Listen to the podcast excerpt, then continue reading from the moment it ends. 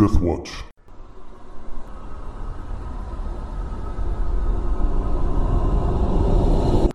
Welcome back to Cradle of the World, a Pathfinder First Edition campaign by Deathwatch Productions. I'm Brandon, the Game Master, and now we will return to our heroes who had just defeated some automatons that attacked them in their home. They're all reunited once again on the first floor of the home of the heroes. So that's where we'll pick it up from. First, let's introduce our heroes, starting with Chris. Hi, I'm Chris. I'm playing Casimir, hero of the rock, and I am exhausted from a long journey in Zelda Tears of the Kingdom. I'm Travis. I'm playing Graham, hero of the sea, and I realized that this whole campaign is a story of what society society expects us to be and what we want to be. Casimir, a fighter who wants to be a wizard.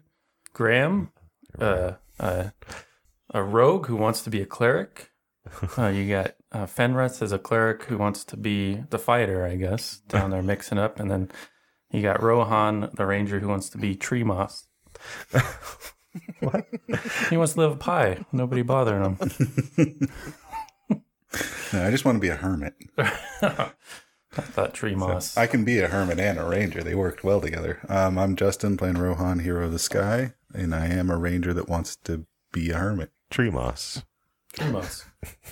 That sounds like a greeting in another language when you say it like that. Well, I thought you wanted to be like you wanted to have more, you know, personable character. That was why you went with tree moss.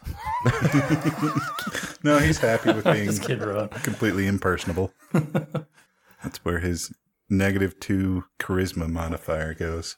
Right, that would boost you up to a Yeah. nine at least. It would.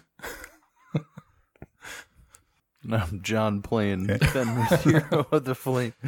No clue what's going on with uh, Tree Moss over there. You're the fighter of the group. That's all you need to know. Yep. so Is would I low in, would I have low wisdom, low intelligence, low both. so if I turn myself to stone, do I have a better charisma? Am I more charming?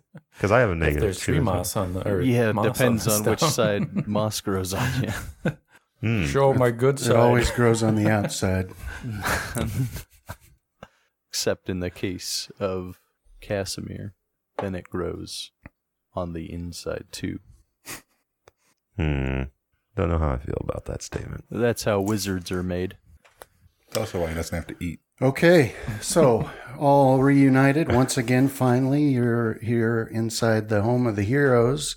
Fullwind's over there looking at the damage that's been done and the mess that's been made.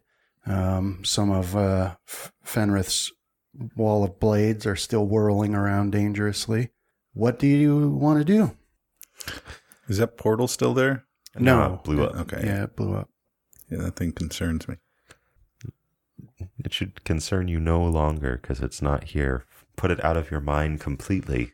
Yeah, I will The fact that they had See one. if Fullwind needs any aid. Are you okay, Fullwind? Did they hurt Uh, you? yes, um, no, I'm uninjured. Thank you. I will begin cleaning immediately. It's uh, Be careful. Unacceptable. Don't walk into those blades. Why are you pushing him, Finn? As, uh, uh, I have a feeling Fullwind didn't make it, guys. Yeah, he should have known what happened to Jeeves was not an accident. he just should have asked Jeeves. He I got the couldn't. whole story. Jeeves was already dead. Speak with the dead. You're telling me Folwin doesn't know simple necromancy? Hmm. He is a butler. I think that's a given. Mm-hmm. But doesn't he have to have some part of the body to do that? And we completely destroyed it. I was uh, a little concerned that we aren't the only ones visited by these. Yeah, I I can state that after my flyover of the the town, they'd been kind of hunkering down for defense, if I remember right, but that there wasn't anything actively attacking them at the moment. Although I am greatly relieved to see that you both made it out of that uh, cave in. Rohan, Yeah. I tried to save you. But alas, as I was I was uh, dragged under by the collapse. Yeah, when I found where you were and it saw that it was collapsed there, I worried for your safety. How did you manage to escape?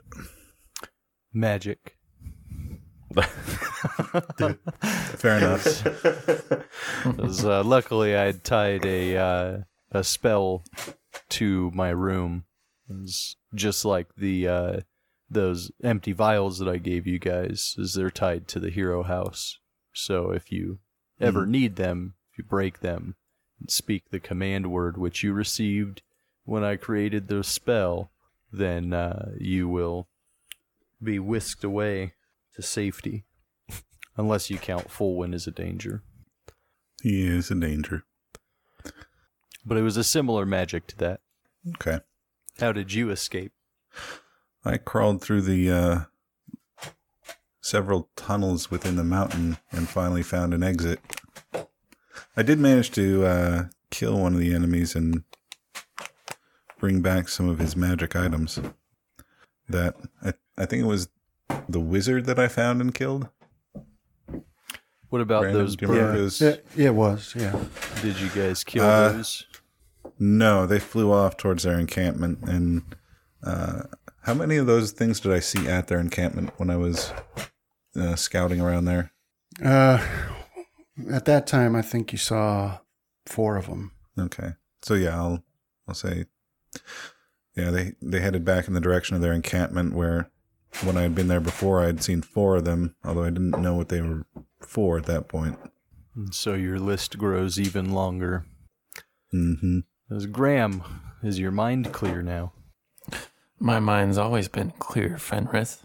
Give me that breastplate. nah, I'll, uh, you know, shuffle my feet. Sorry about that, Fenrith. I don't know what came over me. Well, I'm sorry as well. It kind of made sense at the time, and uh, I don't quite understand why. Maybe it was just the the situation. I was panicked. But have Well, no I'm all fear, better now. 'Cause I have a way to prevent those collapses in the future now. Now, how are you going to do that? Uh, I have a spell that'll teleport my armor onto you. Well, that's what I needed in the first place. I know I couldn't take it off fast enough. Casimir, did you find anything in those ruins? Yes, I was tasked with finding a soul of the lesser guard god Tarcellus, which I accomplished, and I must now take it to his corporeal remains here in the uh, entombed in the Angry Mountain, which I intend to do here shortly. Oh, While you guys are talking about all of your whatever misadventures, so I'll uh, leave the room and go uh, see if Riven is in the uh, stables. Okay. Uh, yes. So um, Casimir leaves the room and heads towards the stables, and then uh, Folwin starts cleaning up the the broken remains of these automatons. But he does ask you, Fenrith, if there's anything you can do about those. And he points at the walls, the wall of blades. just one little push. Uh, yes, as I can I can dispel those, and uh, I will do that. Okay. I'm glad to see that you're okay, and then I'll uh, yes. Thank you. start heading up to my room, and uh, over my shoulder tell them there's two more up here also. I'll see to them immediately, sir. Don't worry about them. I'll take care of everything. Thank you, Fulwin. Okay, and then Graham, what do you want to do? Um, I don't know. What time of day is it? Bedtime. Nighttime? Well, then I'll go to bed. Maybe I'll give Rohan a little more healing before I do, though. I would appreciate that. Hey, Casimir, do you have any uh, identify spells ready? We don't need identify spells anymore. Identify just gives plus 10 and d- works like detect magic. What you need is detect magic and uh uh spell Uh, craft Spell to identify properties. Okay. Then, Brandon, can I identify the work on identifying the four unidentified items I pulled off the corpse of the guy killed in the Oh, yes. dungeon? Yes, you may. but after I heal him up again, then I'll head to sleep. Okay. All right. Thank you, Graham. Do your, My spellcraft yeah. Okay. In the tower. One for each of them. Yeah. Mhm. Two, three, four. That this crushing despair really hurts everything. Ah, Okay. So, first item is the bracers, and those turn out to be bracers of armor plus eight. Ooh, So, I'll identify that in there. I see it now. put it on your bird. Wasn't good. Yeah. The next is a cloak of resistance plus four. Nice. The next is a headband of vast intelligence plus four. Hmm. And then the fourth one is a ring of protection plus four. All right. Um, Graham, do you have bracers? I am not currently wearing bracers. Would you like some bracers of armor plus eight? Um, sure. Why not? Uh, what is my armor bonus? So we got- No, never mind. why? I think my total armor bonus it would be lower than what I have. I'm just trying to figure out what all goes into my armor here. Yeah. Yeah, it would be lower than what yeah, you've got. because I think it's a plus nine from the armor I'm wearing right now. hmm They don't stack, right? Uh, I thought bracers of armor was a different. Uh, It counts as armor. It Oh, says it does armor count as bonus, armor. right? Armor bonus, yep. uh, okay. Yeah, so It was No like dodge or something. Or So I've got my bracers of archery, so I can't use it. Um, Casimir. No, my no, I'm good. Okay. Thank you. Yeah, use it for the Um, rocs. Cloak of resistance for anyone. Put it on the roc I've got as my- well. Cloak of elven kind.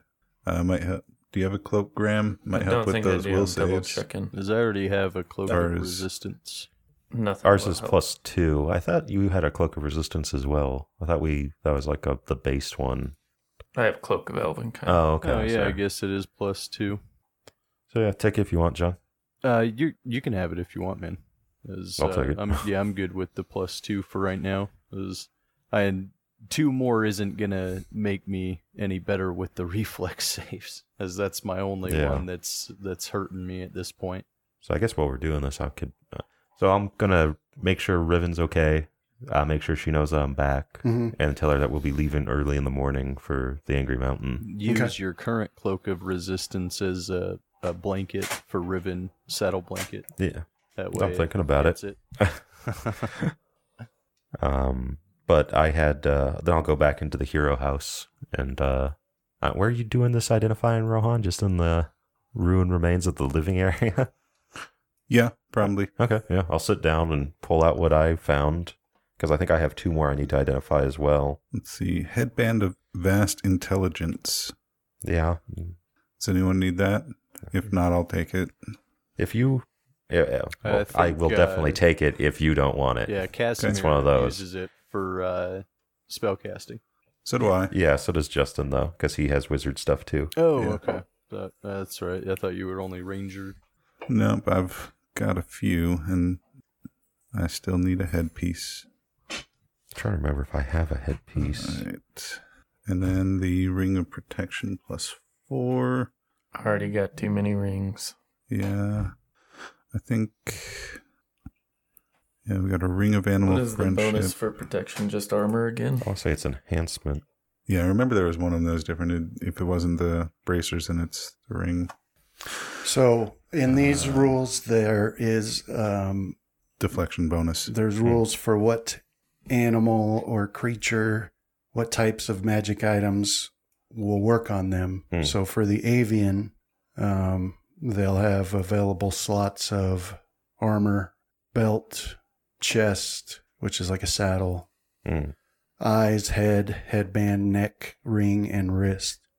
Like, for example, the bracers of armor would work on their Like talons. talons, yeah. Okay. And ring as Their well. legs. You can throw that on one of the other birds. The plus four if no one's using it. Well, if it was a deflection, uh, Uh, protection. Yeah, Yeah, the protection. I put the bracers different, in the- cloak of resistance in. I'm I'm gonna take the the ring of protection Okay. because okay. that should, since it's a deflection bonus, increase mine. And then I don't think I have a headpiece, so that bandana will, I'll definitely take. All right, it's in the party sheet. And then I had, uh, is it one or two remaining unidentified items? I got that ring of sneak attack, basically. Then I have Let me put that in the party. Uh, my signet ring of the sky. I can get rid of my ring of animal friendship. Yeah, Casimir, you had a headband that still needed to be. I think that was it. what was it? I think I I had the ring, the headband, and was it a pair of gloves? So what was the gloves? Were, were they decks or something? I think there was. I know there were three. I just can't remember what. The, Okay, yeah, there's a headband, uh, like an eyepiece, mm, okay. and um, a bag that still hadn't been identified, and then, yeah, some unidentified gloves. Okay. So if you want to roll those up, I'll identify those as well. All right. Uh, spellcraft. One. Was it three? Two, Four. four. Okay. All right. So the gloves are Arcanist's gloves. I'll identify those now. Those um, add two to the caster level of the next first level arcane spell you cast before the end of your turn. Functions two times per day. Hmm. And then the bag that's unidentified within your or within your inventory there is a bag of tricks, tan. So we'll identify that now. You can look at that. And then the next is the lens, and that's the lens of detection.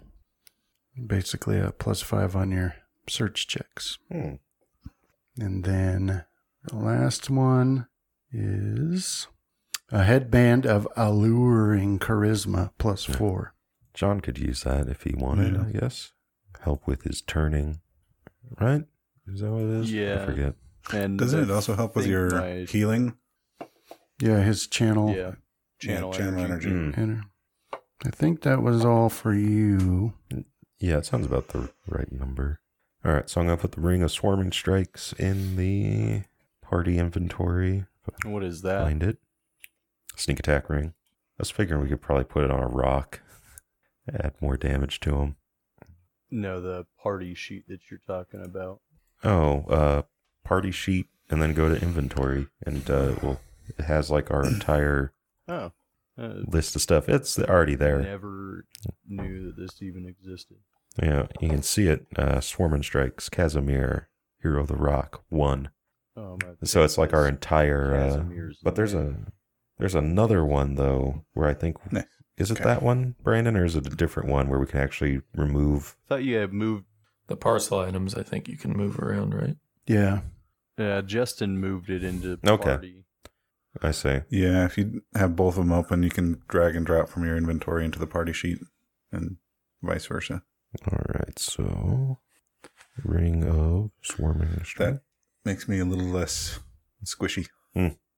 What's your AC now? Twenty-seven. Nice. Nice. You think it will, but it won't. hmm Well, yeah. Although at this point we're not playing to not get hit by the first attack. It's, we're playing not to get hit by the third attack. Yeah. Because the grunts are like rolling 40s. Yeah. You want the uh, gloves, Justin? Um. Plus one to arcane spell till the end of your turn, twice a day.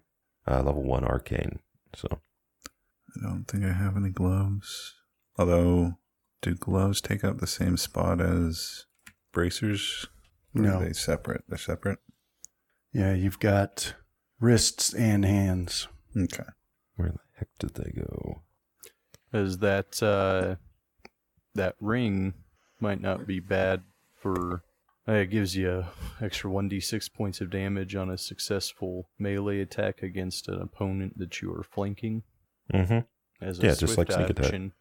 As I, I've already So- got two rings, I believe, though. Doesn't everybody at this point? No. I had to, but I don't need my ring of animal friendship. Oh, well, It- take that and I don't- start. You don't ever flank anybody, Well, do you? No, no, and I don't do melee combat either. But I, uh, I How don't many like do people, you have, Travis? and I don't do melee combat. Um, I have three. Yeah, one feeds into the other. I just don't like getting close. I just kill them from afar.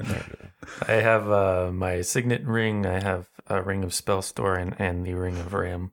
oh, okay.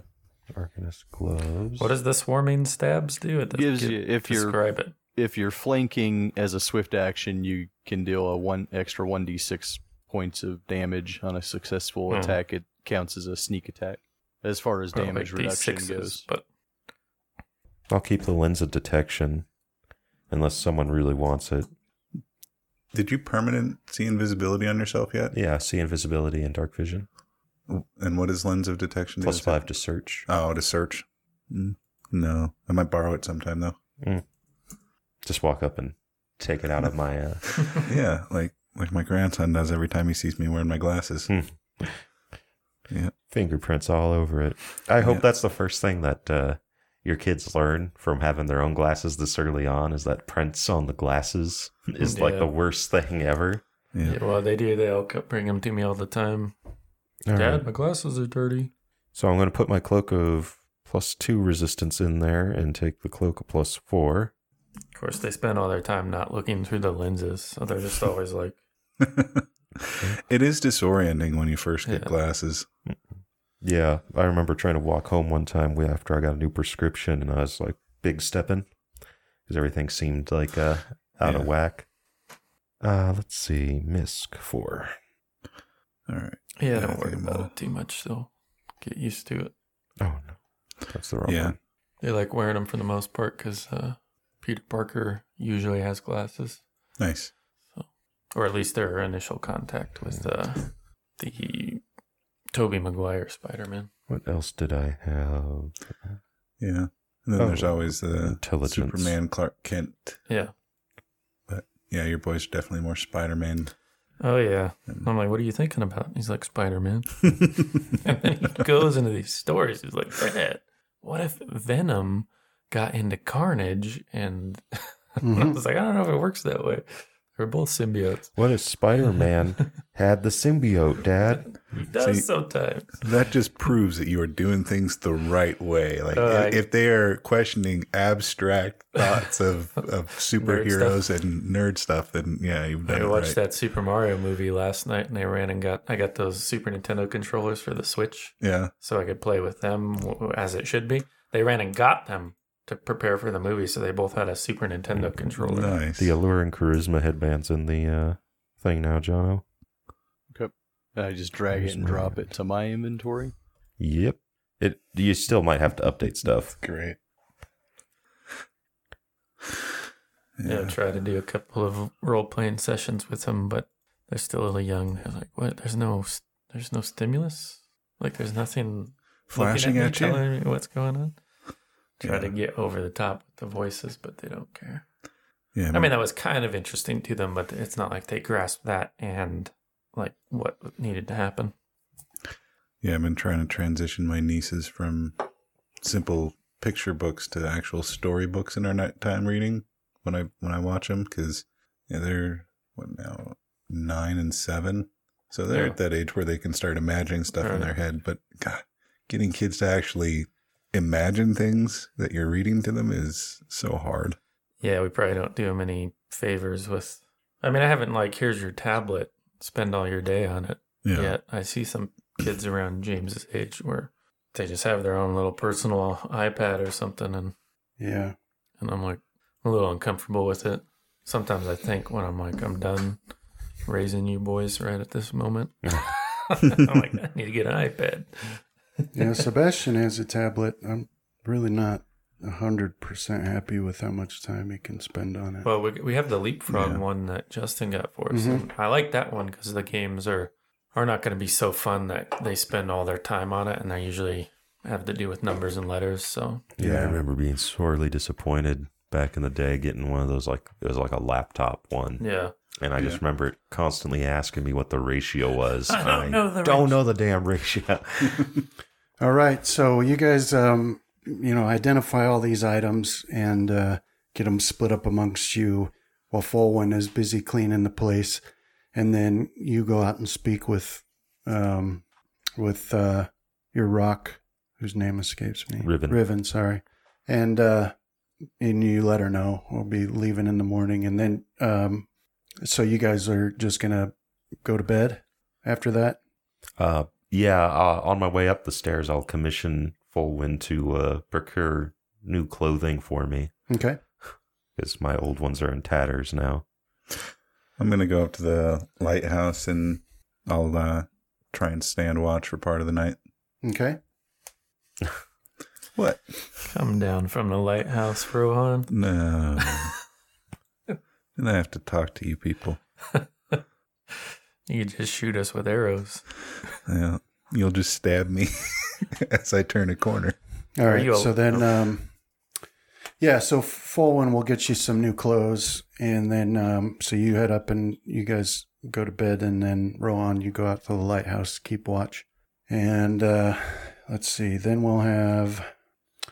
Okay, in the night, Fenrith, you have a dream, and in that dream, you're um, floating high up in the clouds, but you can get a top-down view of the what used to be the Isle of Cradle, and you can see that uh, barrier along the rock cliffs that used to be the western edge of the island before the stone lands appeared, and you can see an image of um, an army with a lot of uh, dark figures on the ground that can't make out enough detail to determine what they are, only that they're evil and they're pushing against some barrier uh, that's stopping them from moving along up those cliffs. Also, in the air, there's some dragons, and uh, the same thing's happening there. They're flying um, to the east, but some barrier stops them, and you can see them stopping and, and hovering in the air there, scratching against some invisible force that holds them at bay. And uh, from that point in the dream, you're whisked back to um, you know some realm that you don't recognize, but uh, you know that it's just the most beautiful place that it could ever be. But there's sort of a, a pall hanging over it, some um, grayness uh, leaching the colors out of of what would be a beautiful landscape of you know trees and flowers, and uh, it's there you can see um, Coralon, uh, vastly weakened, uh, hunched over, making an attempt to stand fully upright, but unable to, and that's the the dream that you have that night. Rohan, make a perception. Okay. Perception. Oh, did this uh, effect ever wear off? Hmm. This uh, Crushing. crushing despair? Or am I still emoing? Let's see, crushing despair. Even in the lighthouse, there's still people here if you count me. That's how villains are made. Now I just have to destroy myself and then I'll be free. Trying to suicide yourself with your longbow. How do I- Uh, yeah, that does. Oh, even trying to throw myself off the cliffs wouldn't work because my ring would kick in and feather fall. Yeah, that wore off um, about the time that you started making your way out to the li- lighthouse. Okay, good. Yeah, so then that would be two Yeah. higher. All right. So uh, you're in the lighthouse there. Do a will save for me. It's not my best. All right. So you're out there keeping watch, and your eyelids start to get a bit heavy, and you're nodding off just a little bit, but then you do. Um, you happen to catch a sight out in the night. Suddenly, there's some light as the storm begins to clear, and the moonlight um, appears out over the ocean, reflecting off of the waves, and you see out there over the ocean, um, about you're guessing as far as you could see uh, an immense black form uh, illuminated just briefly by the moonlight before it disappears back into the clouds. Okay. Like immense is in like island cliff size or Yeah, like um, um, much larger than the airships you've seen so far. Okay. And it is it flying or is it uh Yeah, I mean that's what it seems like, okay. So but it disappears back into the clouds. all right. For a second there I, was thinking there's a Titan coming or uh one of those ridiculously huge golem things. What were they called? I want to say it was like Colossi, like Iron Colossus. Yeah. Those like god level things. Pretty neurotic too. Up in the tower. Is that a colossus? Never encountered one before, but it could be. He, he's emo just wore off, so he's got a manic part going on right now. yeah. All right, and then are you going to sleep out there, or are you just staying out for a bit? Um, if I can get a good dry spot out there, even with the with the storm and everything, then yeah, I'll sleep out there. Okay. Um, everybody goes to bed or goes to sleep in their own way, and then Fenrith, you had that dream, and Rohan, you saw that thing, and then uh, Casimir, when you wake up, you see a um, some fresh clothes set out for you. Excellent. in your room there. And uh, everybody wakes up about the same time, uh, right around sunrise. Um, outside, the storm has stopped momentarily, at least. Um, so there's a little, um, it- there are still a lot of angry clouds out there, but plenty of space for the sun to shine through. But you wake up to the smell of cooking food from downstairs. And uh, um, Rohan, you don't smell the food, but you do wake up as the sun's coming up. I don't even get a perception check. No, Oh, no, your home is constructed of materials that block all scent. So, uh, This open air lighthouse. you guys start going about your morning, getting getting ready to go. Um, has a veritable feast prepared for you downstairs, heaping platters of all different breakfast foods. And um, as you guys are working on that, there's a knock at the door, and then Folwyn disappears to answer it and uh, comes in with, or comes back in moments later with uh, Nazus following him, ducking through the door to the kitchen or the dining room there. okay. Does Rohan see Nazus coming up? Yeah, but this is after you guys are all gathered in there. Oh, okay. I So- see. So he's not being left out. Yeah. Yeah. When I come in first thing in the morning, I'll be telling them about the gigantic flying thing that I saw in, in the night in the great distance. Hmm. As that will lead me into telling him of my foretelling, not a dream anymore. It's foretelling. Mm, prophecy. Yep it was just like at the, what what happened at the church. Was- Yeah, so what was it? It was uh Coralon. Are you actually going to reiterate or? Um, I don't know if I remember all of it, but uh, Mm. there was uh, an army of uh, un unspeakable horrors uh, amassed outside of Cradle. Was trying to get in. Okay. Well, I guess that should bring me to what Tarcellus, um, the word charged me with, uh, with doing. He was part of a, a council of lesser gods that uh, worked under, or what was it? Yeah, we'll just say worked under uh, Coralon, uh, called the Seldarine, and he's tasked me with reviving him and thus also bringing them back into existence to aid and Coralon in his weakened state. Right, Brad? Yeah. Basically? Yeah, so and that all fits with the rest of you because when the old man had set you down upstairs and and sent you on your individual quest, and he had explained that um, you know Coralon was using all of his strength to keep uh, some some dark forces away who were intent on your destruction, um, and that's linked to the dragon and the the odd musician that you saw, Rohan. Okay. And then, you know, Fenrith, you had that dream about that army trying to reach this point as well. So he had explained that, you know, Coralon needed some help. Yeah, And so, so- this will ease the burden on, on him. Perhaps also buy us more time. Anyway, as soon as I'm done hearing whatever Nazus has to say, uh, when we when he gets here, uh, I'll be off. As I will join you. Well, Nazus comes in to report that, and um, there was another attack um, like three hours ago, but uh, for some unexplained reason, they broke off the attack and then disappeared. Hmm. And um, it, it- he says that it was a little strange the way it happened because it was so instant. Um, he's not sure who, who, if they got a message or what, but uh, all the attack came from multiple angles and the, they all broke off the attack at the same time and then retreated back north. And so he's not sure what that means.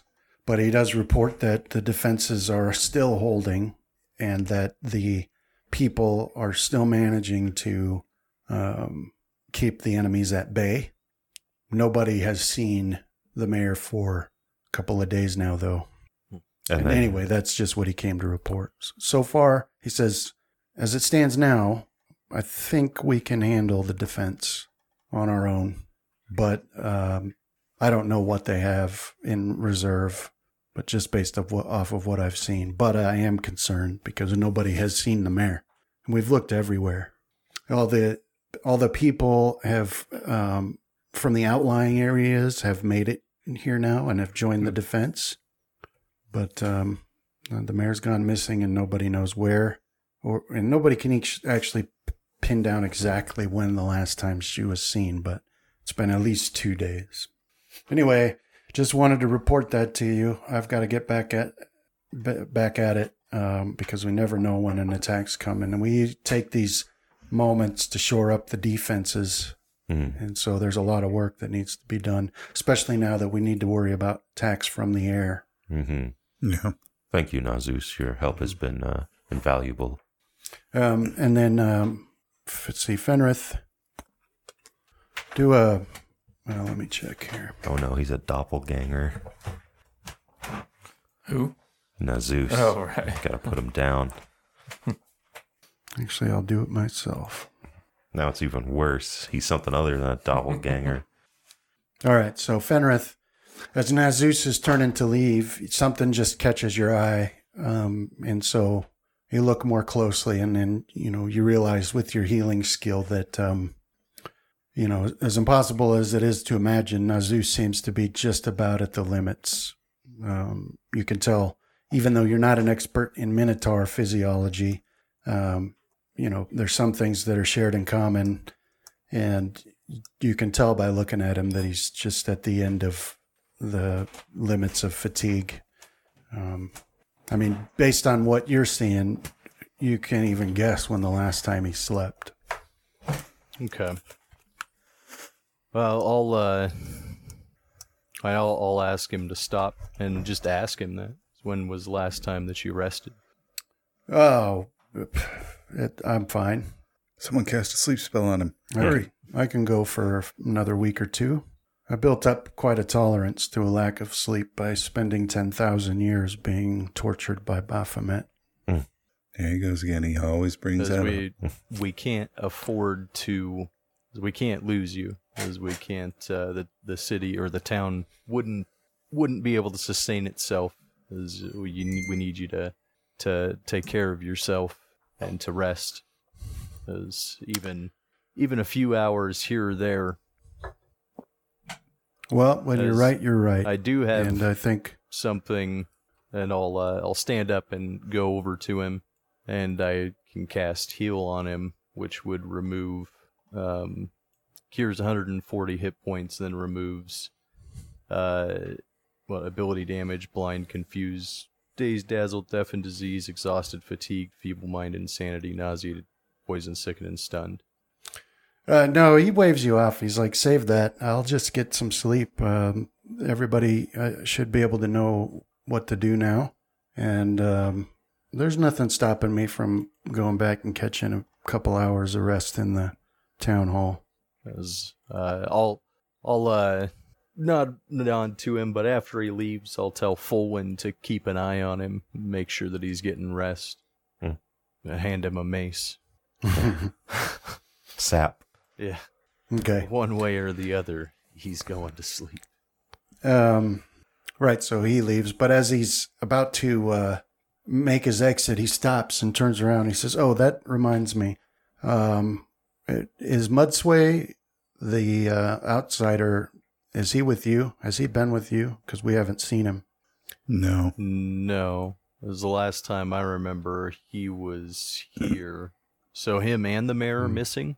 Uh, yeah, we thought he had gone with you, but if not, then yeah, he's missing as well. I don't have any anything prepared to try and find people right now, and I don't think that it, our task can wait another day. Very well. As Keep an eye out for him. yeah, be maybe be too early cautious around to him, suspect but any. Yeah, perhaps he was with the mayor when they were taken, or perhaps he's betrayed us. It's possible. Yeah, just Still. keep an eye out, and uh, I, I, with everything that he's done so far, and I hate to be suspicious of him, but uh, I just watch him if he if he comes back.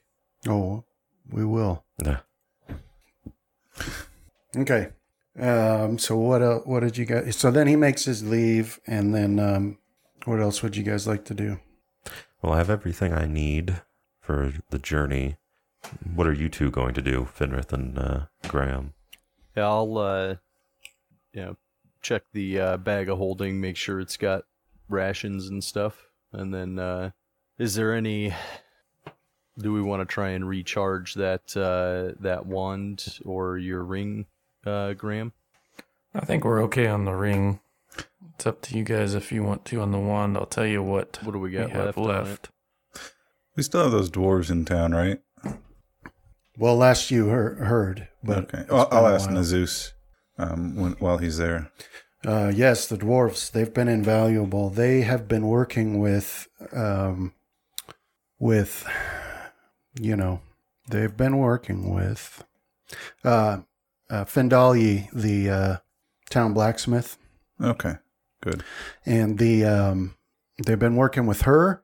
And believe it or not, um, Almer and Alonso and Halali, the council members, and uh, you should see the contraptions that they're producing. These um, enormous uh, crossbows is the best way I can describe it, made out of gears and gizmos and who knows what else. But they've uh, been using those, been building those in hopes of keeping those steel birds at bay. And I've seen the test fire, and if they manage to hit that, it seems like it'll do the trick. But the dwarves have been um, busy helping them with it, and Okay. they're not afraid to mix it up either. They've helped us in some of the attacks. All right. They're uh, excellent warriors. So we've killed two of those. Um, oh, I can't remember what we call them. The the lawbringers, right? Yeah. I'm gonna see about having Tempest help me drag one or fly one into the city to have them start melting it down to make weapons out of the materials of it, Oh, okay. and ask them to start making some adamantine arrowheads for my for my arrows as part of it while we're gone. Oh, okay. but yeah, if they can make those the bolts that they shoot those things out of adamantine, then it probably help. Okay. All right. Uh, yeah. So it's not any trouble at all for Tempest to pick that thing up and um, bring it to town. And so when you get there, um, are the rest of you going to go along, or is this he's going to do this on his own? I figure if we're gathering rations and other stuff, then I would just do it as part of yeah gathering what we need. All right. So yeah, when you get there, um, there's a lot of work going on. Um, you bring this uh, uh, lawbringer down out in front of the blacksmith shop, and the town looks um, much different than even a couple of days before because now they've got these um, palisades all over the place, very thick, spiky uh, palisades made of you know wood and steel and whatever else, uh, blocking all the and the alleyways and the space, the paths and things like that. And uh, you do see um, what the what uh, Nazus was talking about. And there's this enormous ballista being constructed next to one that's already finished, and um, so that work is going on on that. The dwarves are there uh, marching around it, pointing things out, and then you've got you know people with various tools um, completing it. And uh, uh, Fendalia is also with the dwarves, and she's shouting out orders as well. But uh, when you land uh, with this lawbringer, then she'll she comes over and looks at it. She's like, "Ah, scrap. We could use this. Thank you." Yes, uh, uh, I would ask that uh, I could get a few arrowheads out of it as well, if you have time. Oh yes, there, I could make some arrowheads. I'll have my apprentice do it. Ah, very well. Thank you. Hopefully, it serves us well. hmm Yeah, the rest of this though, this will be very useful. If those birds come back, they're going to regret it. Yes.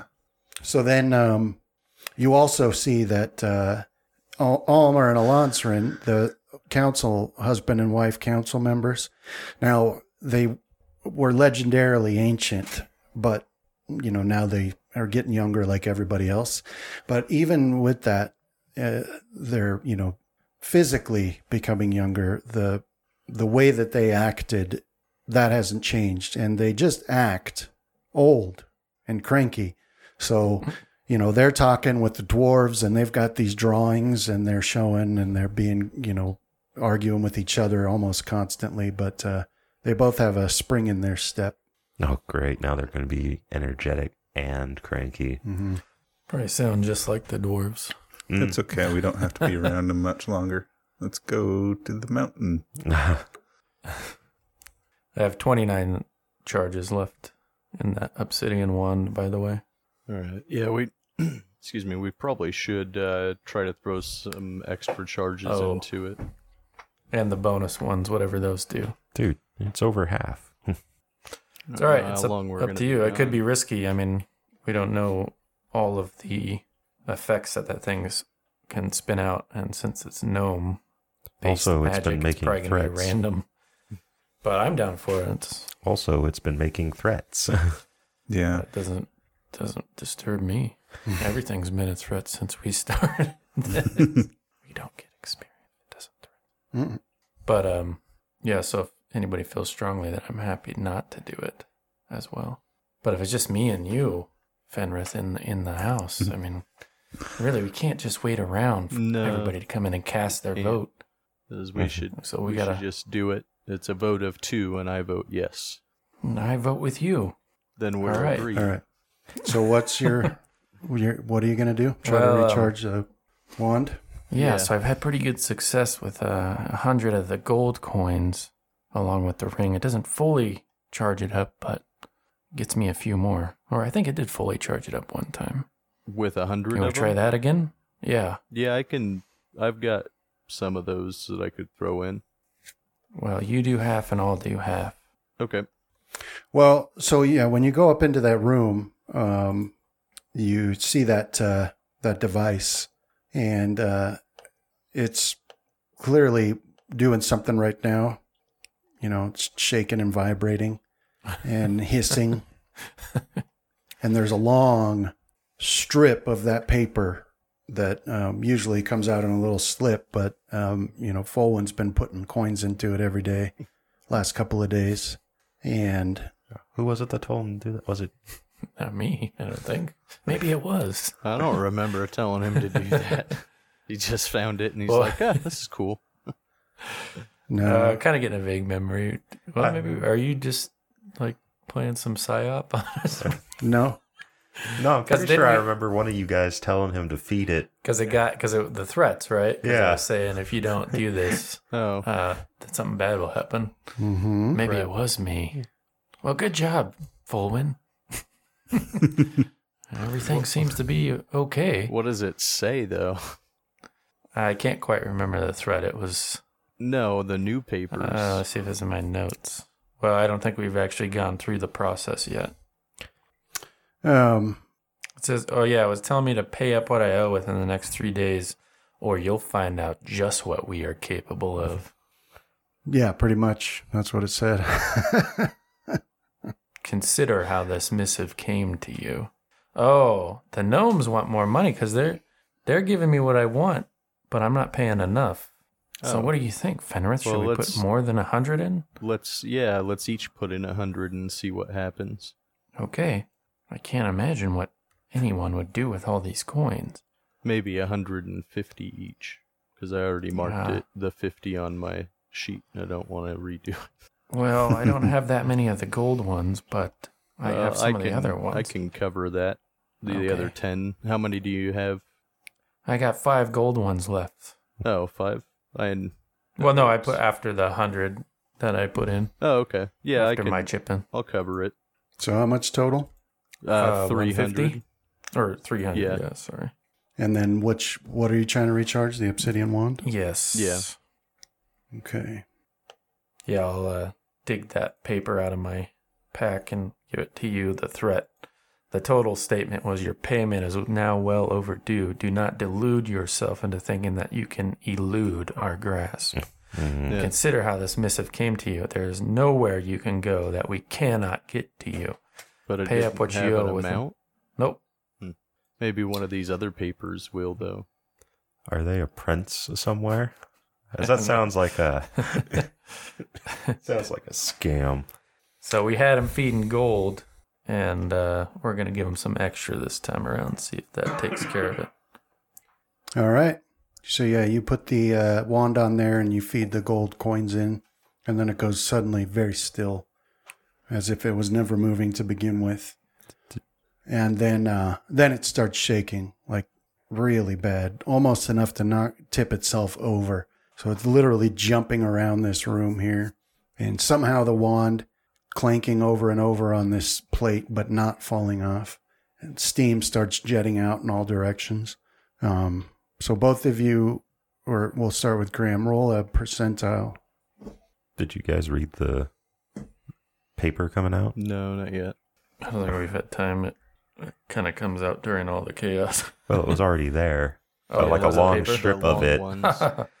oh. And I believe John did ask about it, yeah. but Graham and Graham fashion through the we don't need this.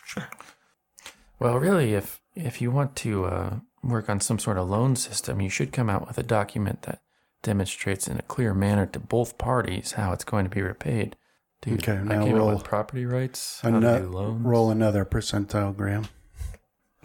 long strips of paper that come out of a machine seemingly random is no system.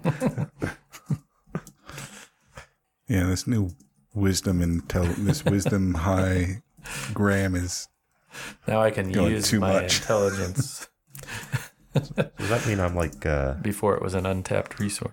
I'm like the accountant of the group, and Graham's more like the what would what would the wisdom be? Almost like uh, the person that says these laws make no sense. Because I don't know. I'd be all, uh, be. I'd be all like, this should be done on this time, and like no fishing before the morning type, or only fishing at morning. Like all these like laws on laws. Wisdom people are like, you got a nice, good system in place, and it works for the most part. Everyone doing their thing. And then they come in, and they're like, well, if you think about this unintended consequence, Mm, I see. you're like, dang it, It was so good. it was perfect. it was flawless till your logic interrupted it.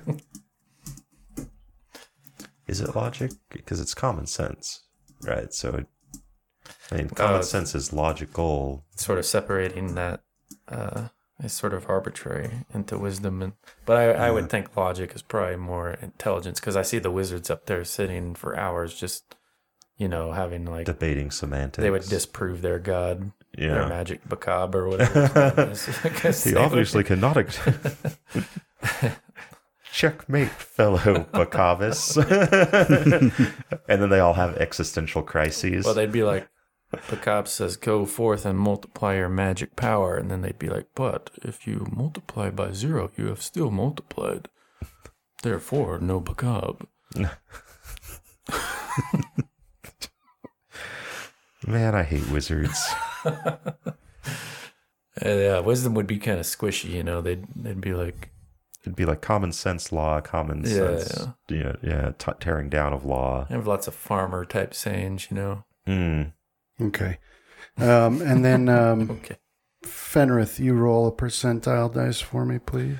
But like, it governs like healing too, which would Yeah. be kind of Yeah, I don't know. that's kind of weird too when you think about it. But then like alchemy would be intelligence, which also governs healing. So I, wisdom would be like the does this work? Let's try this. Yeah, yeah. It works. Whereas alchemy would be more like we have a proven thing. Let's refine it. Right. with The intelligent path type thing. Okay, yeah. Well, I'm kind of kind of seeing it now. It's like modern day doctoring. Like we have a lot of technological medicine that you could just prescribe willy nilly if you want and cause a lot of problems. or you could uh, try to find out what's going on first by using Google, like my doctor does. Mm, Okay, so you rolled a 12. Yeah. that's reassuring. Is it a red flag if you see your doctor looking things up on WebMD? I don't. It wasn't WebMD. That would have been the red flag. It's probably uh, like he was googling the uh, paper he was referring to, Hmm. right? So I Uh, could look at it. I was gonna say. Okay, that I, was can. just I was just reducing it down to I was gonna say like lawyers have like a uh, repository Right, right, of yeah. like law.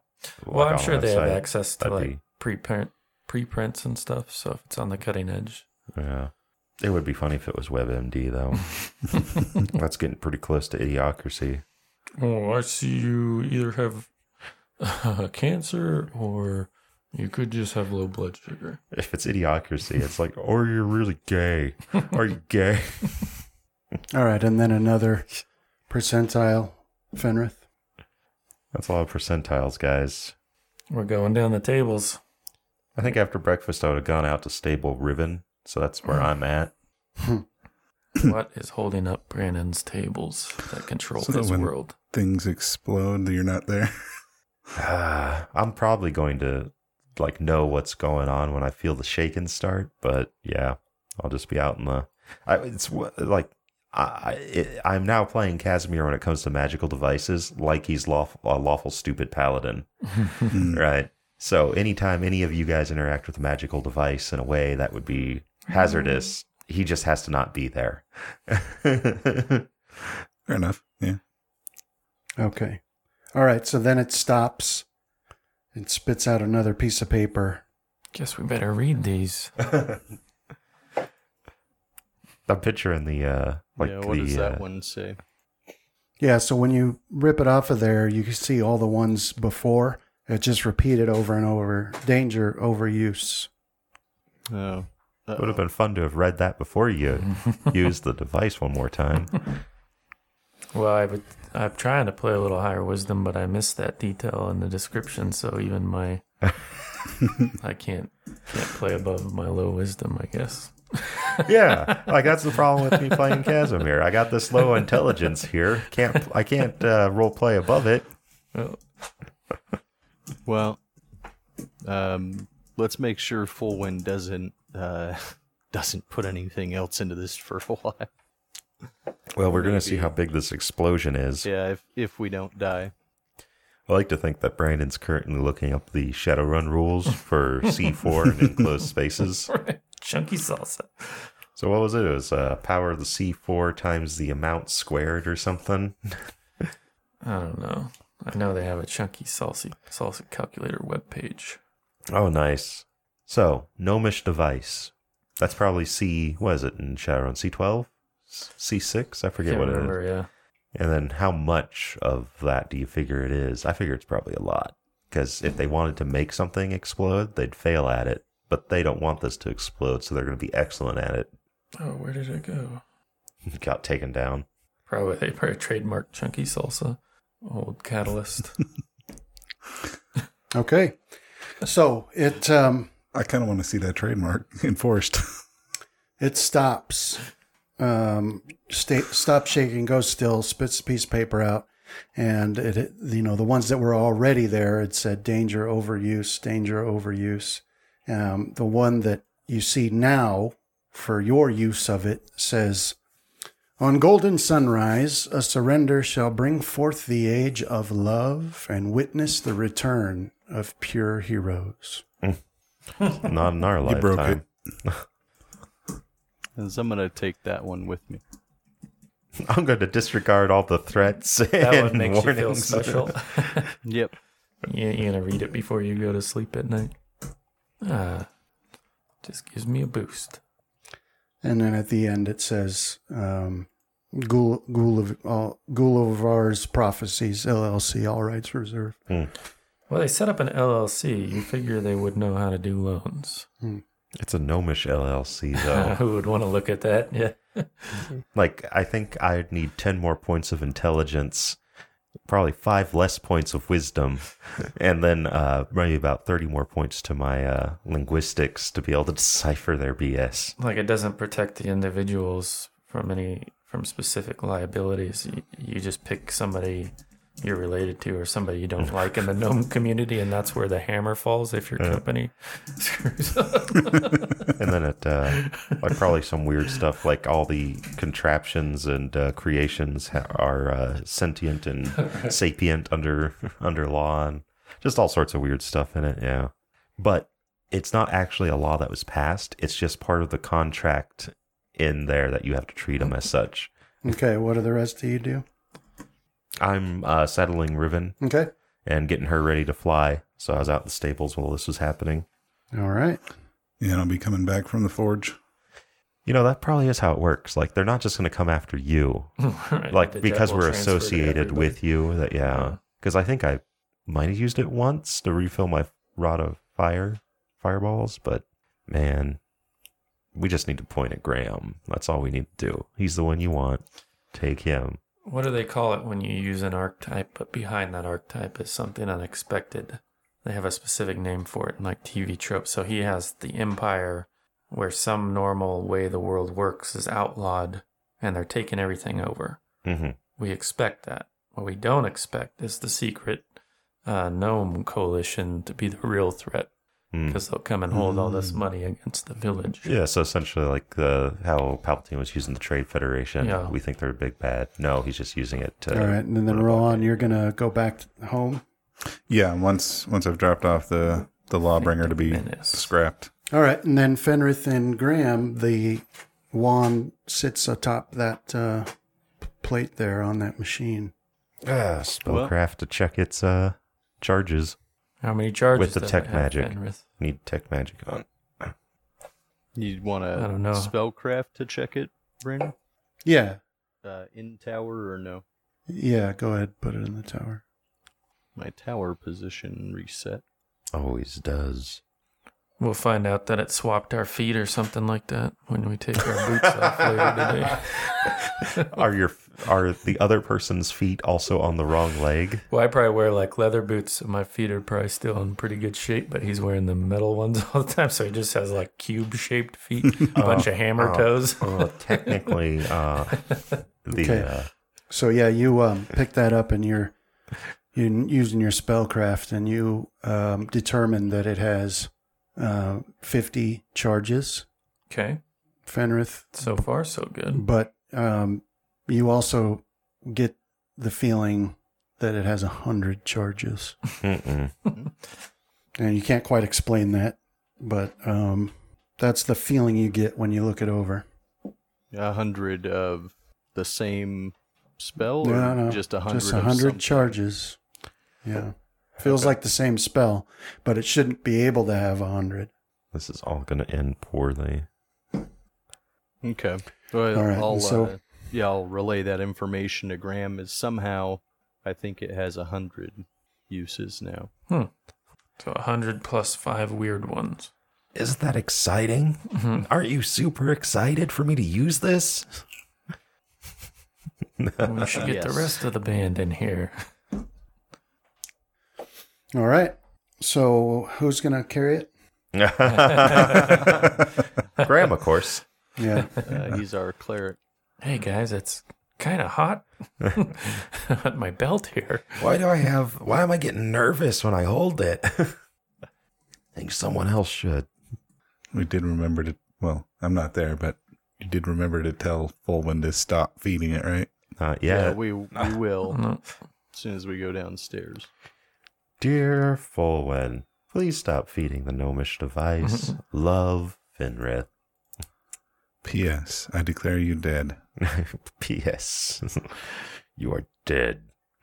We need to build something in his temple that he can just stand atop and make such proclamations all right. So then, um, Yeah. daily.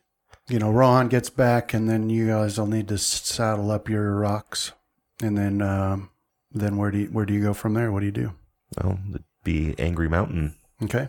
At least start heading that direction. Yep. I mean, guess just in case, on an off chance, we keep an eye out, see if we spot anything on the way there as well. That might prove to be an immediate uh, problem. Mhm. So, what is it? The Angry Mountains to the.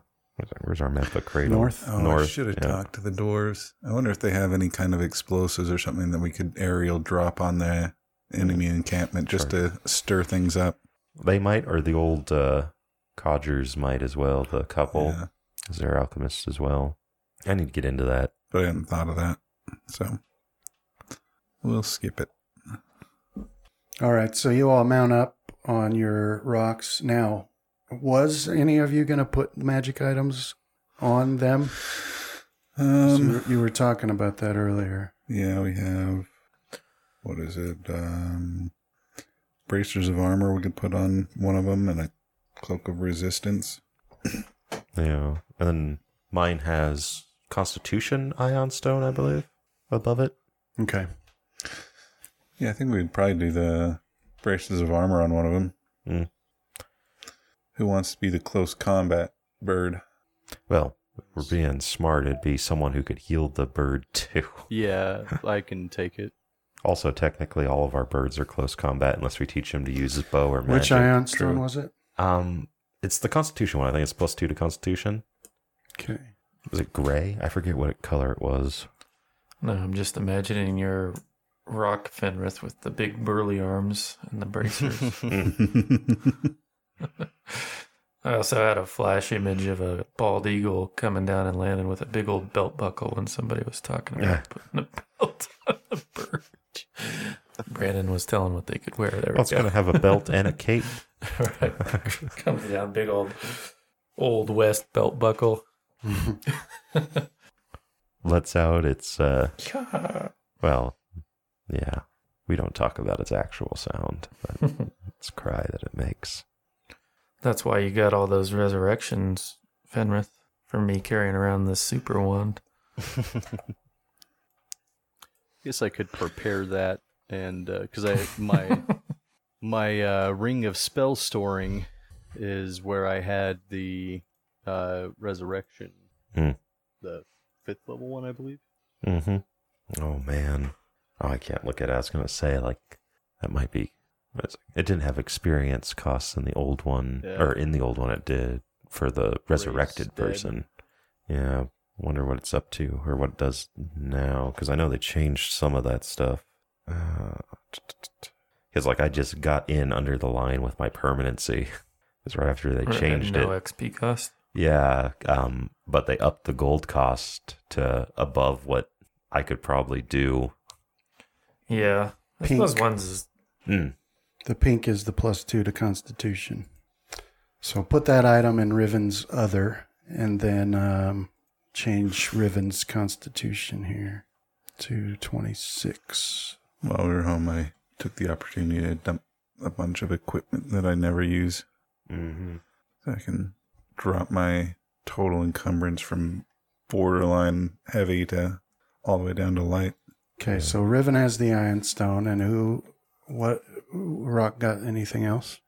So I was gonna Uh, not mine. take the bracers and put them on mine. Okay, so Gyre gets bracers of armor plus eight. Yeah, Okay, so Gyre's AC now is Gyre Wonder Woman now, 22. We'll sort of. see if he's able to deflect bullets or she. Yeah, because yeah, anything in that top eight armor is basically Gyre deflecting bullets with its bracers. Okay, and then flat footed would be. Okay, so Gyre's character sheet's been fixed. And that's it? there's still the cloak of resistance. If anybody wants to throw that down like a saddle blanket or something. Can they equip back piece Um, let's see, where is or it? is cloak? Uh, no, cloak's its slot, right? Yeah, it's Yeah. on slot. Yeah. Let's see.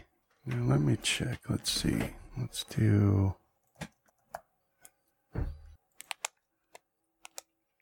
So that's not. Let's see. Is it a. Pathfinder calls it a shoulder slot. Capes, cloaks, cords, mantles, Yeah, shoulder. And avian creatures can wear uh, armor, belt, chest, eyes, head, headband, neck, ring, and wrist. So no, no shoulders for avian creatures. Okay. Cloak would mess with its flying. Cloak of resist flying. Or the clasp would choke it to death. That said, we could get uh, masterwork saddles and have those enchanted. That'd be a chest piece for them. Hmm. We could also get barding, perhaps. It'd have to be pretty light, maybe mithril. We kill enough of these uh, lawbringers, and we might be able to do a thin layer of adamantine. It's a lot of adamantine. Yeah. Just for key places. Bikini armor, basically, Yeah. for the bird. Like head and underbelly. Should give Serpentine one ring slot. We should uh, just have him lay on a pile of gold and jewels. See if that eventually armors him up. Might as well. I'm Not doing anything else with it. Yeah. This uh, gnomish device is on the way out. All right. So um, then, you know, with all this stuff you guys are doing, it's about, you know, an hour, two hours before noon when you finally can head out. Um, but you all mount the rocs and off you fly. So you'll be going pretty much straight north to reach the Angry Mountain. Casimir, you're not exactly 100% where hmm you're going, just that it's in the Angry Mountain. But um, so it's sort of an overcast day, but uh, one of those days that's like threatening to rain, but um, seems to never come. So you're flying straight north uh, over the bowl forest towards the Angry Mountain. Pretty much the same direction you went the very first time you left the village. And um, so down below, you just got endless miles of trees. And uh, you can even see uh, the space where the earthquake had knocked trees flat down there. Um, but they're, they've somehow regrown um, because you don't, they're not knocked down now, but you can look and see that, that space. Um, but following this path um, would not take you over the enemy camp that you had scouted, Rohan. That was over Hmm. further to the east. Okay. So, so as you go, um, you don't really see anything down there. the The canopy's far too thick in most places. Although you do find, eventually, you do cro- uh, cross over the massive river that um, that had caused some trouble for you guys to cross initially, with on the down trees that uh, that stranger had blown up from underneath you. So um, you do pass that, but then. Uh, by the end of the day, oh, sorry, by the end of day two, this is assuming you don't land. You guys want to land? Like your rocs wouldn't need to. So it's up to you guys. No, okay, no. Yeah, we've slept in the saddle before. Yeah, so it's towards the end of day two when you reach the uh, foothills of the Angry Mountain. Um, so as you're flying that direction, you're over the foothills now, um, an area none of you have spent any time in. And uh, the Angry Mountain is extremely rocky terrain. It's uh, there's not an awful lot of growth on it, even even now at the base of it. Mm. Um, looking straight north, you can see the peaks where, um, you know, some, even now, some steam is rising into the air, um, smoke, right? Because it is a volcano.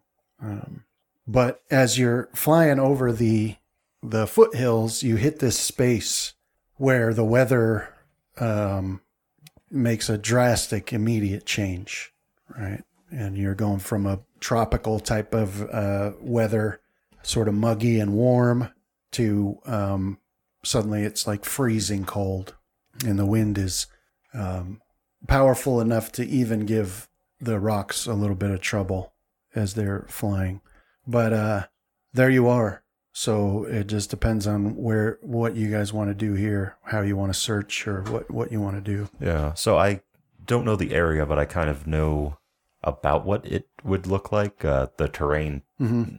Yeah. layout or something like that. Yeah. So I guess I'll kind of give a once over. I'm guessing that the wind's probably going to get real bad if we actually try to land on the mountain proper. Mm-hmm. So we, I guess I could test that too, but I'll do a, a couple flyovers and see if I can spot something, some sort of plateau up there or area that would uh, be where I saw the the gravesite. Or, or yeah. So perception Yeah. Perception. plus two for roc rider goggles. Mm-hmm. Okay. Okay. So as you um as you're looking at the mountain, scanning it, looking for a place, you do see a place that looks like it could. Uh, I mean, you're not 100 percent sure, but it does look sort of like it could Right. be the, where what you saw in your vision. There's like um, a, a a point on the mountainside where it becomes unnaturally flat, and uh, it definitely presents a space large enough for the rocs to land. And then from here distance, it does appear as if there is an entrance into the mountain from there. All right. So um, I'll sign. Uh, I guess I'm leading, so I'll sign like over my head that I think I found a landing spot, and I'll begin to descend towards it and uh, see if the rocks can actually land on the mountain or the plateau area. Okay. Right. So the rest of you pretty quickly see the point that he's referring to, and uh, from your distance, it's like um, it looks pretty small, but as you get close to it, you can see that it's easily large enough to accommodate the the four rocs. And uh, the closer you get, the more confusing it seems, because when you initially saw it, there was a spot that appeared as if you could enter the mountain Mm. um, but the closer you get, the less it looks like that sometimes.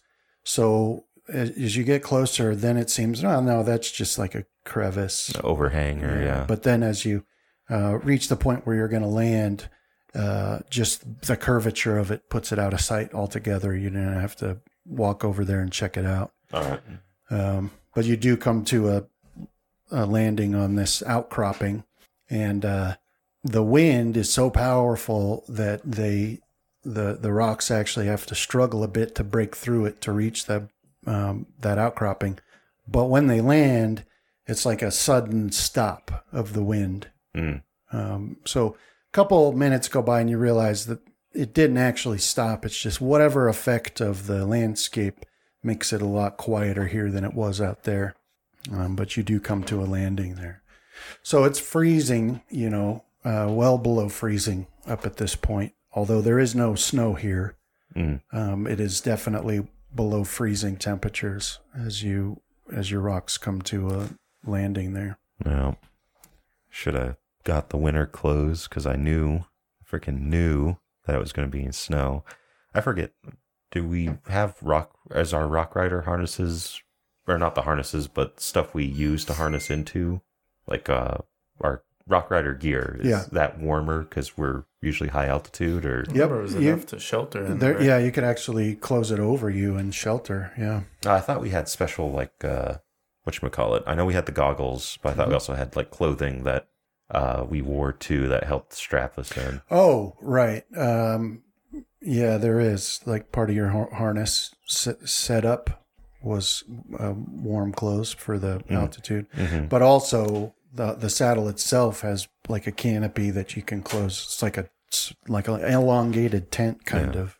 Yeah, and I figure that would be warm. It's like atop a gigantic, Yeah. warm-blooded beast. So yeah, Yeah, you don't generally run into any issues, no matter where you've been, being cold um, for long on the rocs because you can close that up and okay. you've got the warm clothing. But landed here now, um, it's anybody's guess how the rocs will do. The roc cliffs are not nearly as high as this elevation, so that's something for you guys to All right. consider. So um, yeah, I'll Send them out and have them check every day at a certain time. don't need to Oh well, don't leave me in suspense. teleport. Oh, okay. We have like multiple forms of teleport these days. Yeah. I I've forgot got about word of that. recall Um, still that I could take all of us. yeah, so um, I'll hop off of Riven and I'll uh, tell her that uh, uh, we're going to go check to make sure that this actually is an opening into the mountain. If it is, I'll uh, signal on my whistle, and that they should head back to the House of the Heroes, okay. and then I'll set off when uh, after these guys have all landed. Okay. Yeah, so she says, um, good luck and be careful. And we'll wait for your signal here. And then so off you, uh, um, the four of you go. So this is, um, you know, an outcropping, a shelf between two separate peaks, um, which, you know, rise far up into the clouds above you. I mean, you're not near the top of the mountain yet, but this is an outcropping that's unnaturally flat and smooth of just stone. And, uh, you know, because of the wind, there's no way for dust to settle, and so it's extremely clear. And then you can move north towards um, what it looks like from here is the point at which the two peaks uh, join up with each other and then continue rising. And uh, so that makes this little curve that you're going to have to go around to reach the point where you'd seen.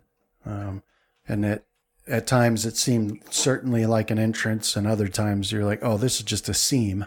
And it's the shadows. And so there's no, we're not sure if there's a, a way in. And it takes, you know, it's about 500 yards of walk to get to that point. And as you come around that corner, you see that indeed there is a, an opening into the mountain.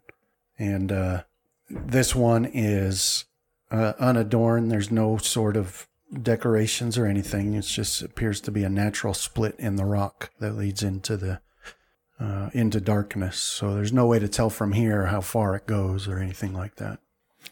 All right. But uh, I will say the other thing that you noticed as you're making this trek is that um, you're on a part of the mountain that it would not be possible to reach for anybody who didn't have some means of flying. Okay. Like even even climbing is just a ludicrous proposition where you are. All right. So, yeah, the vision that Tarcellus showed me was fleeting, and this mountain being as bare as it is, one spot looks like another, but I believe this might be the location. Um, I told Riven that if I gave it the signal, she's to fly back to the House of the Heroes. So I believe that uh, if, if you guys are with me on this, that this is good enough to risk. Mm-hmm. All right. Let's do it. So I'll walk walk back out and I'll blow my whistle and send her off. Okay. Probably should have checked a little further in, but Yeah. yeah. You just check that the door's unlocked and then you send them off. if all else fails, we teleport back and we meet him there. Well, I can just say that common sense isn't my uh my forte. We're here. Let's do it. Yeah. All right. So you uh, give that signal, and then off you go towards this opening in the mountain. Mm-hmm. So as you approach it, um, as you get closer, as the mountain rises up above you, you can see that the opening uh, is probably uh, 20 feet tall, but uh, all but 10 of those, like the second 10 feet, is definitely just a split in the mountain. It's like it just tore. But the bottom 10 feet is widened out and uh, smooth and definitely seems to have been created or at least expanded by mortal hands. And uh, you step in there, and immediately the uh, the sound changes, and now you can still hear the wind outside. But in here, you went from freezing temperatures with wind to just you know freezing temperatures, but without wind. So it seems almost warm by comparison. And uh, the um, the space that you reach just inside the mountain here is a relatively flat, um, but not straight, winding path with the mountain pressing in on either side of you. Uh, up above, you can see that that same pattern uh, outside to the entrance fits in here. So you've got this rounded, worked space about 10 feet high, and then uh, a crevice that goes up who knows how many feet beyond that. Um, that's not quite wide enough for a person. So, uh, but here you are on this flat ground. And uh, like I said, it winds a bit. It doesn't follow a straight path. Um, but there you are. Yeah, I guess I'll uh take lead unless Rohan wants to skip on ahead and start uh, going down this path. Yeah, I can take the lead. Okay. All right. So Rohan, you go up into the lead, and uh, there's uh, nothing really interesting for quite a distance as you guys are walking through this tunnel. Um, it's not straight, like I said, but um, but it ends up being a, a straight path in general because for every uh, twist to one way, you'll get another back the other way eventually. So it takes a meandering way of uh, of moving in this direction, but um, you don't see anything of interest besides the fact that you're here. Uh, there's no no signs of habitation, no signs that it ever was as you move along this way. But that's um, you'll move along this direction for um, well, all the way until it generally would be time to go to sleep Okay. without seeing anything interesting. All right, yeah, let's break. Doing the old pair up watch system. Ah, Yeah. Yeah, that's probably for the best. Me and Fenrith. all right, let's mark off some food here. Come on, cat. You pet him. He's not going to leave you alone now. I'm okay with that. Just can't be on. Come on, be calm. Just can't be up here. Oh, there you go. Not near the soda. All right, let's mark off some rations. Who all brought their own? Not me. I have Alright. some. Me. You want? Yeah, I some got some. for me, uh, Graham. yes, please. Did you bring rations, Ron? I did not. All right, so I'll mark off two. You mark off two, Jen. Yep. All right. We were playing a card game on these watches. Fenrith, time to pick it back up. so uh, me and Rohan will be uh, last half till morning, right? So that way we can prepare spells before we head off Yeah. and have our full night's rest already taken care of. Okay. Is it still cold in the cave? Like uncomfortably cold? Nope. Okay. No, now you've traveled in far enough that um, you know you're you're looking at about sixty-five degrees. Woohoo. You could build a domicile in here, I'd keep get an even temperature. No uh, black casting fingers in the morning. right. I guess worst comes to worst, I do have a rope trick prepared. Actually, when all this is said and done, I might set up a residence here. No one will come and bother me except for you guys. Hmm. Yeah, you'll have to keep moving it to prevent uh, me or Fenrith from teleporting in. Oh, either that or just, you know, dig pit traps. Get that one spell that Fenrith uses to block uh, teleportation. Otherwise, Yeah. you get nuked. You're gonna end up like Rambo when you go Mm. travel the earth. Just walk through a town and they'll start bothering you. They You'll drew first blood. National Guard in the woods. Well, not killing them, but you know, I didn't do anything. Maybe. spooking them. They did. They drew first blood. who's go- who's going to be the guy that you call to talk you down? Who, who's the wh- out of Graham. us? Graham's the one that Graham. comes in and talks you Yeah. down. Uh, Major Trautman was that his Uh-huh. name? I can't remember. Was it? It was Trautman. I know that much. I can't remember what his rank was. Colonel, maybe. Yeah, he was a colonel. You Do can't know- go home. You don't got any legs. Do you know what he does? He kills. He was the best at it. That's what we trained him for. you think a bunch of backwood hicks like you are going to be able to stop him? No, not even close. Only one way this war ends. I always love some of the setups for those where they're like building up a backstory for this guy to give him all of the skills and things that make him invincible. And they usually pack so much stuff in there that he'd have to be like 40 for it to have actually all happened. Right. It's like he was deployed for 10 years in this place and then 15 years in this place and special ops in 13 countries across the world. I don't think First Blood had that problem, Yeah. but maybe in the sequels, First Blood was pretty grounded. You should Yeah. watch it again. Yeah. I'm always surprised at how good of a movie that is. Yeah, I watched that just the other day. Uh, that Imperial army you've been fighting for 10 years? Well, they had him captured for five of them. they tortured him every day. He doesn't see how normal men see yeah. because they took out his eyes. Hmm. He hunts by scent, and he can smell your fear.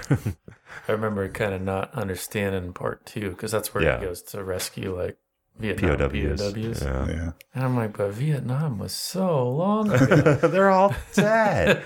yeah, it's like how uh, Punisher's like uh, what was he? Is he a vet, Vietnam vet? I believe, yeah, but like they can't the kind of originally, keep. I think now he's like Gulf War. or- Yeah, they got to update it. Yeah. Just keep him. Just keep him a Vietnam vet.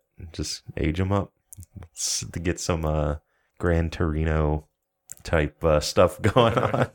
Some red. I remember one thing blew my mind. I was watching a French zombie movie, and they had the classic Vietnam crazy vet in it. This is where I didn't, you know, I realized I don't think Huh. of the rest of the world very much. Nah, Yeah.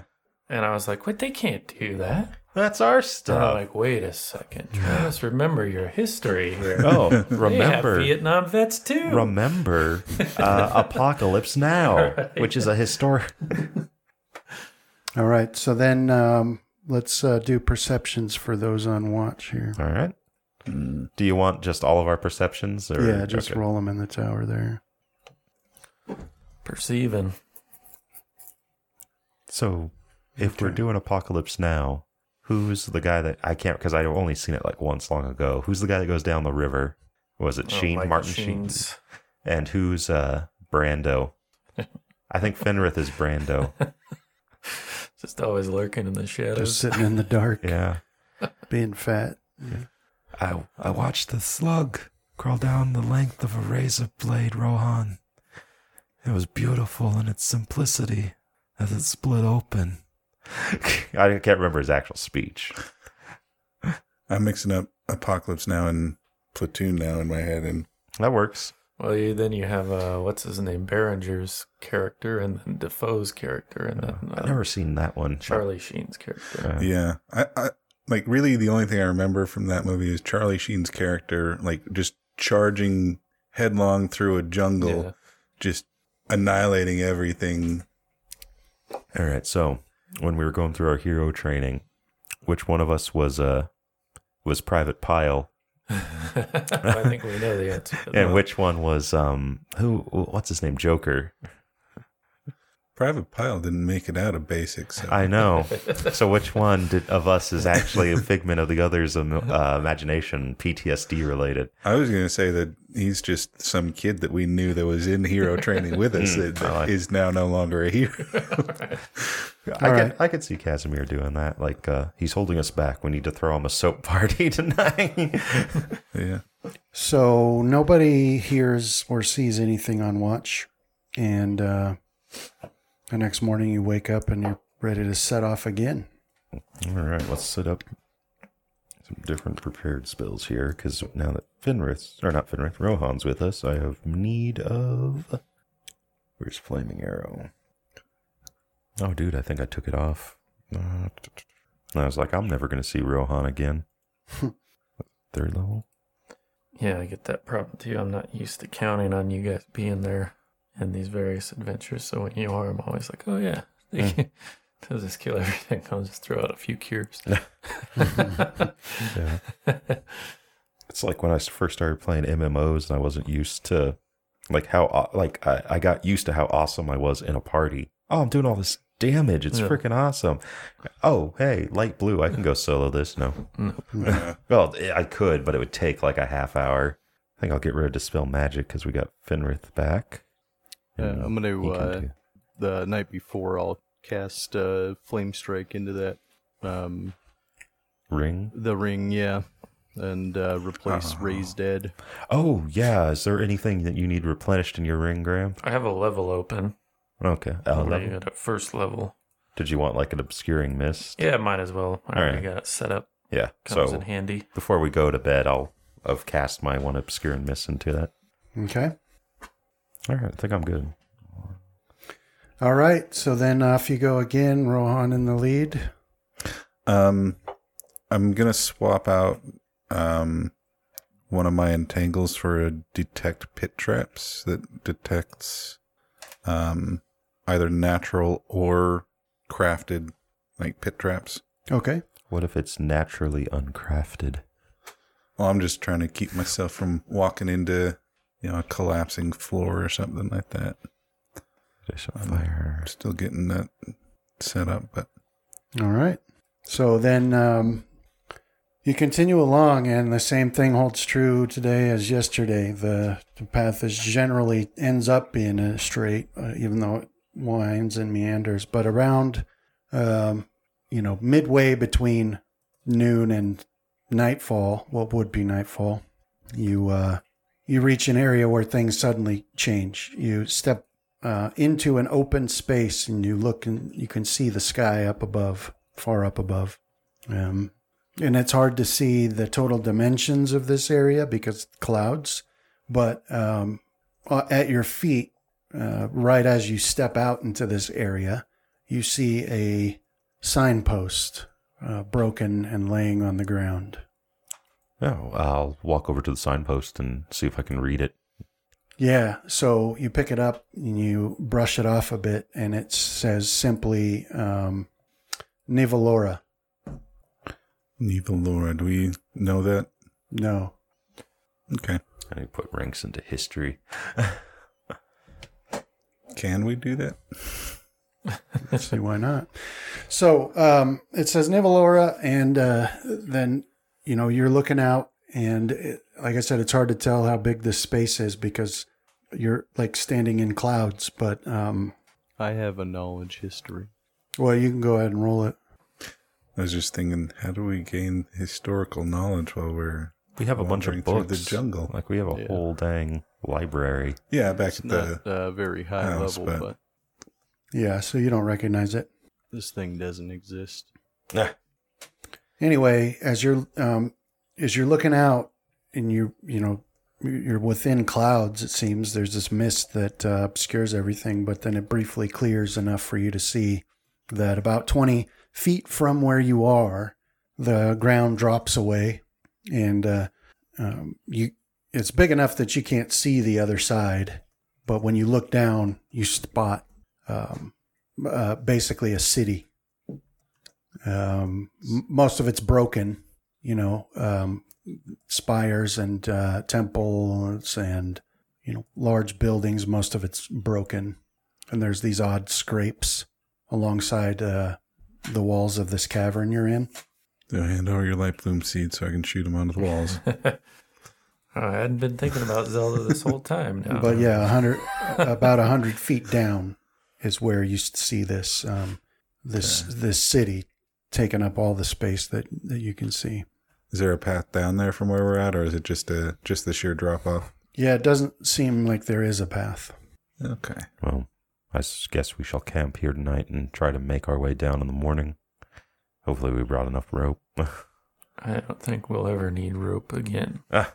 Our problem is it's all minced up into six foot, eight foot sections, so to knot it all Yeah. together. Looks like yeah, that's going to be you or Rohan's job during the watch. Is uh, was it splining, splicing, Splicing. the rope back together?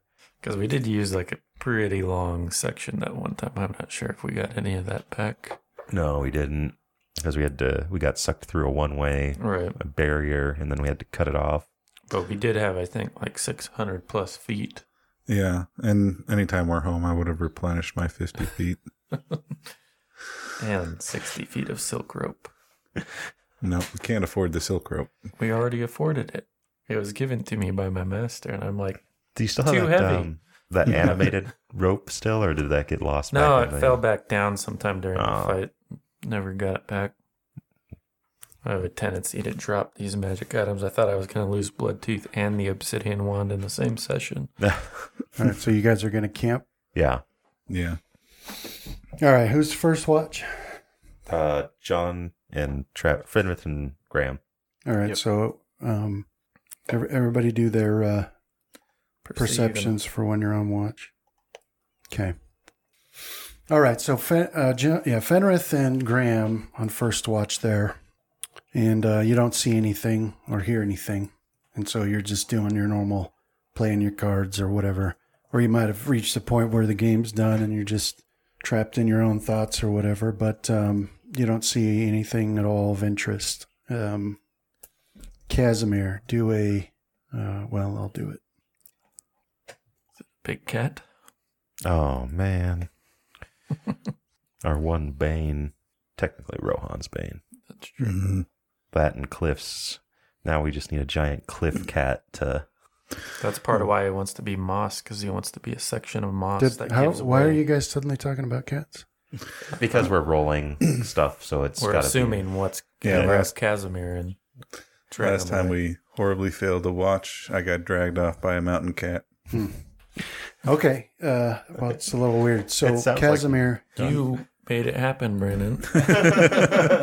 yeah, no, it's just weird that you're suddenly talking about cats. Casimir, you wake up Oh no. and um, you look over and you can see uh, Graham and Fenrith doing their whatever. oh, okay. We're. It's not our watch yet. Okay. No, it isn't your watch, but they're you know they don't notice that you've woke up, and uh, Mhm. and you wake up because you feel this nuzzling against your you know body as you're sleeping there, Hmm. and there you see Omen. Of course. I'll give her a scratch behind the ears. Yeah. Um, and so she's purring, and then you do that, and then she starts walking over towards the the cavern wall closest to you, and stops and looks back. I'll get up and follow. Uh, so you get up and you follow Omen, and she walks right up to the cavern wall and gently scratches at it. All right. Uh, I'll uh, attempt a search. I'll uh, put the lens in Okay. or equip it, and uh, was it perception now? So plus five to it. Yeah. Mm, Is that why it sketched you out that we talked? You think there was some sort of universe alignment that put cats into our Nah. head? Yeah. I was wondering if I had shared something I s- No. wasn't supposed to share. We thought the worst, actually, not Omen was going to show up. yeah. Okay. Um, all right. So you put on that lens and you're looking over where Omen's scratching, but you don't see anything at all. Hmm. And Omen looks up at you and, you know, she sort of lashes her tail and meows and scratches the wall again. Uh, they're in the middle of cards behind me, Graham and Finra. Yeah, like they're either, at this point, they'd either be playing cards or just lost in their own thoughts, but they've taken no notice of you at all.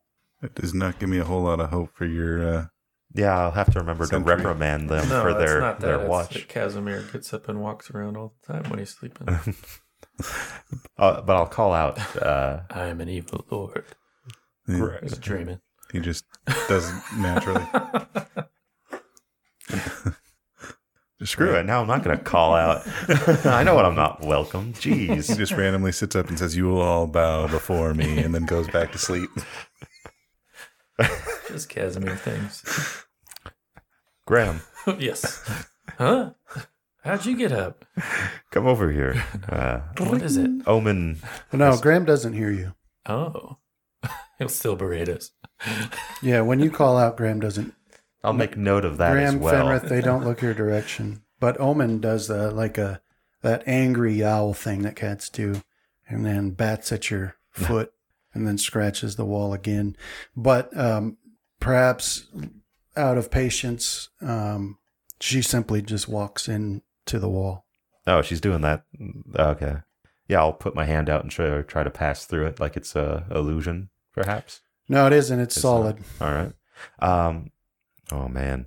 Uh, let's try. Was it pass wall? Uh, from my armor.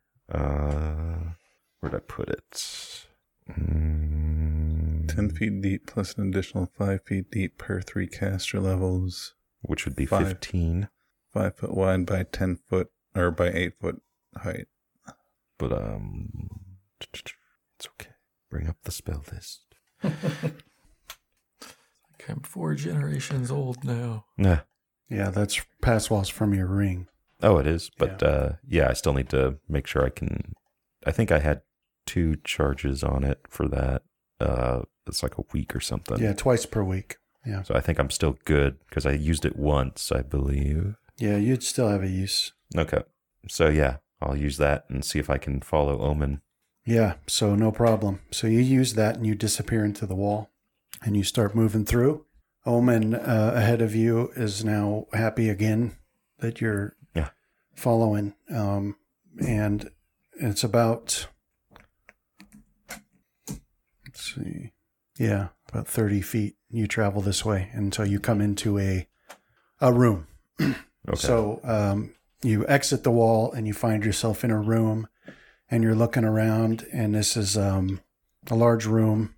It does have a door on one wall, but this particular room you're in, it has um, like a fireplace.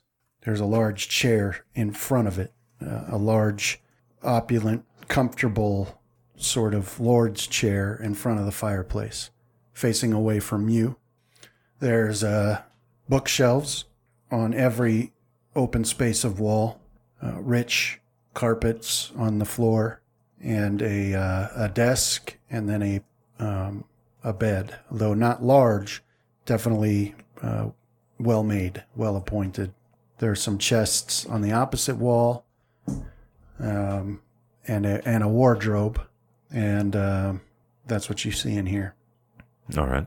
So there's no fire going in the fireplace, and uh, you know no no sign that anybody's been here in a long time. All right, Omen. Any Yeah. So Omen um, immediately went to the side of that chair and um, did that little meow and then hopped up into the chair. Okay. Yeah, I'll go follow her. Um, was it? Is it? Um, sorry. Uh, is it like a lone chair? Or is it at a desk? No, it's one large lord's chair seated or set in front of, facing the fireplace. All right. Um, So that if with its back to you. all right. So yeah, I'll uh, go over that way and maybe uh, go a quick look around, see if uh, something in the chair, or if not, maybe begin to check the fireplace. Uh, yeah. So in the chair where Omen is purring contentedly in the lap of a um, a skeleton. Uh, that's it's just a, a an elf skeleton seated in this chair, and it's wearing um, you know rich, very, very uh, expensive, very um, well made uh, robes, and uh, you know, but but it's just a skeleton that's not moving. Who's But Omen's just sitting in the lap there. So it's got, um, you know, the hands of the skeleton are like arranged as though it would be petting the cat, but it's not. And so it, it's wearing like, you know, uh, uh, very fine, expensive, well made robes. There's a uh, circlet on the head. There's rings on the fing- couple of the fingers. There's a um, there's a uh, um, what is it called? The necklace, Hmm, like an amulet or an a amulet, brooch? yeah, stuff like that. But but it's just a dead skeleton. All right. Uh, I'll uh, cast detect magic, Okay. but I'll uh, you know, I'll also you know, like, is this what you? Is this who you want me to find, Omen? Uh, Who is he? What you want me to do? Reach out and see if I can give her a pet. Uh, yeah, she doesn't. She doesn't protest. She, she'll take your pets. Um, but She's just laying there purring contentedly. So, um, so you cast detect magic, and you know, so basically everywhere you look, you're detecting it in here. Like every direction you look, you're detecting auras. Okay, so I'll focus on the skeleton Okay. itself. All right, and then um, the time appointed for Fenrith and Graham's watch ends. So Graham and Fenrith, you go to wake up Casimir and Rohan, but Casimir is nowhere to be found. Uh huh? Graham, where did you leave Casimir?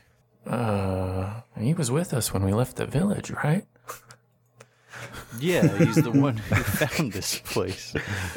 Oh, It was, it was your it was your turn to uh, put him away, though, and now he's not where you said you put him. What's him. up the sudden gaslighting, Graham? is this your one chance to get rid of me? Was he ever real? uh, yeah, I don't know who you're talking about, honestly. No, I'm like, um, I didn't see him get up. I mean, I'm pretty sure I would have saw him or heard him.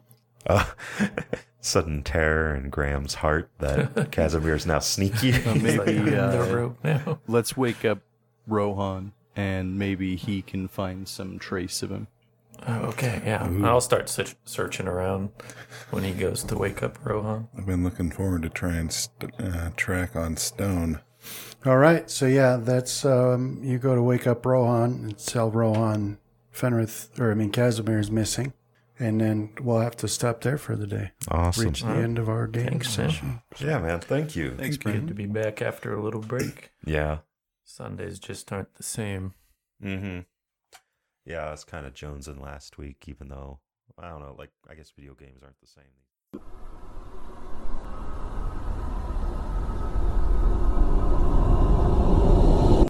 This has been a Death Watch production. Thank you for listening.